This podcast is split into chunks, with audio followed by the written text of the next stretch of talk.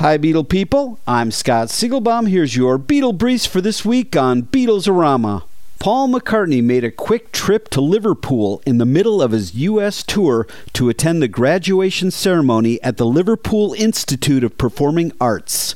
The ceremony was held on July 31st, and two days later he performed in Minneapolis. Ringo had to cancel one of his shows on his October mini tour of the States. The canceled show was in Southaven, Mississippi, which is just outside of Memphis.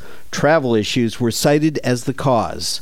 Star Wars actor Mark Hamill took time off from filming the new Star Wars film to hang out in Liverpool and take in all the Beatles sites. Hamill toured the Beatles Museum and then caught a show at the Cavern Club. And finally, Who's that knocking on the door and who's that ringing the bell? It can be you if you're the high bidder in an upcoming auction of Paul McCartney's childhood door. The door will be sold through Christie's on September 3rd and is expected to fetch over $13,000. Check out rare Beatle signed artwork as well as famous Beatle photographs and animation at rockartshow.com. I'm Scott Segelbaum for Beatlesorama.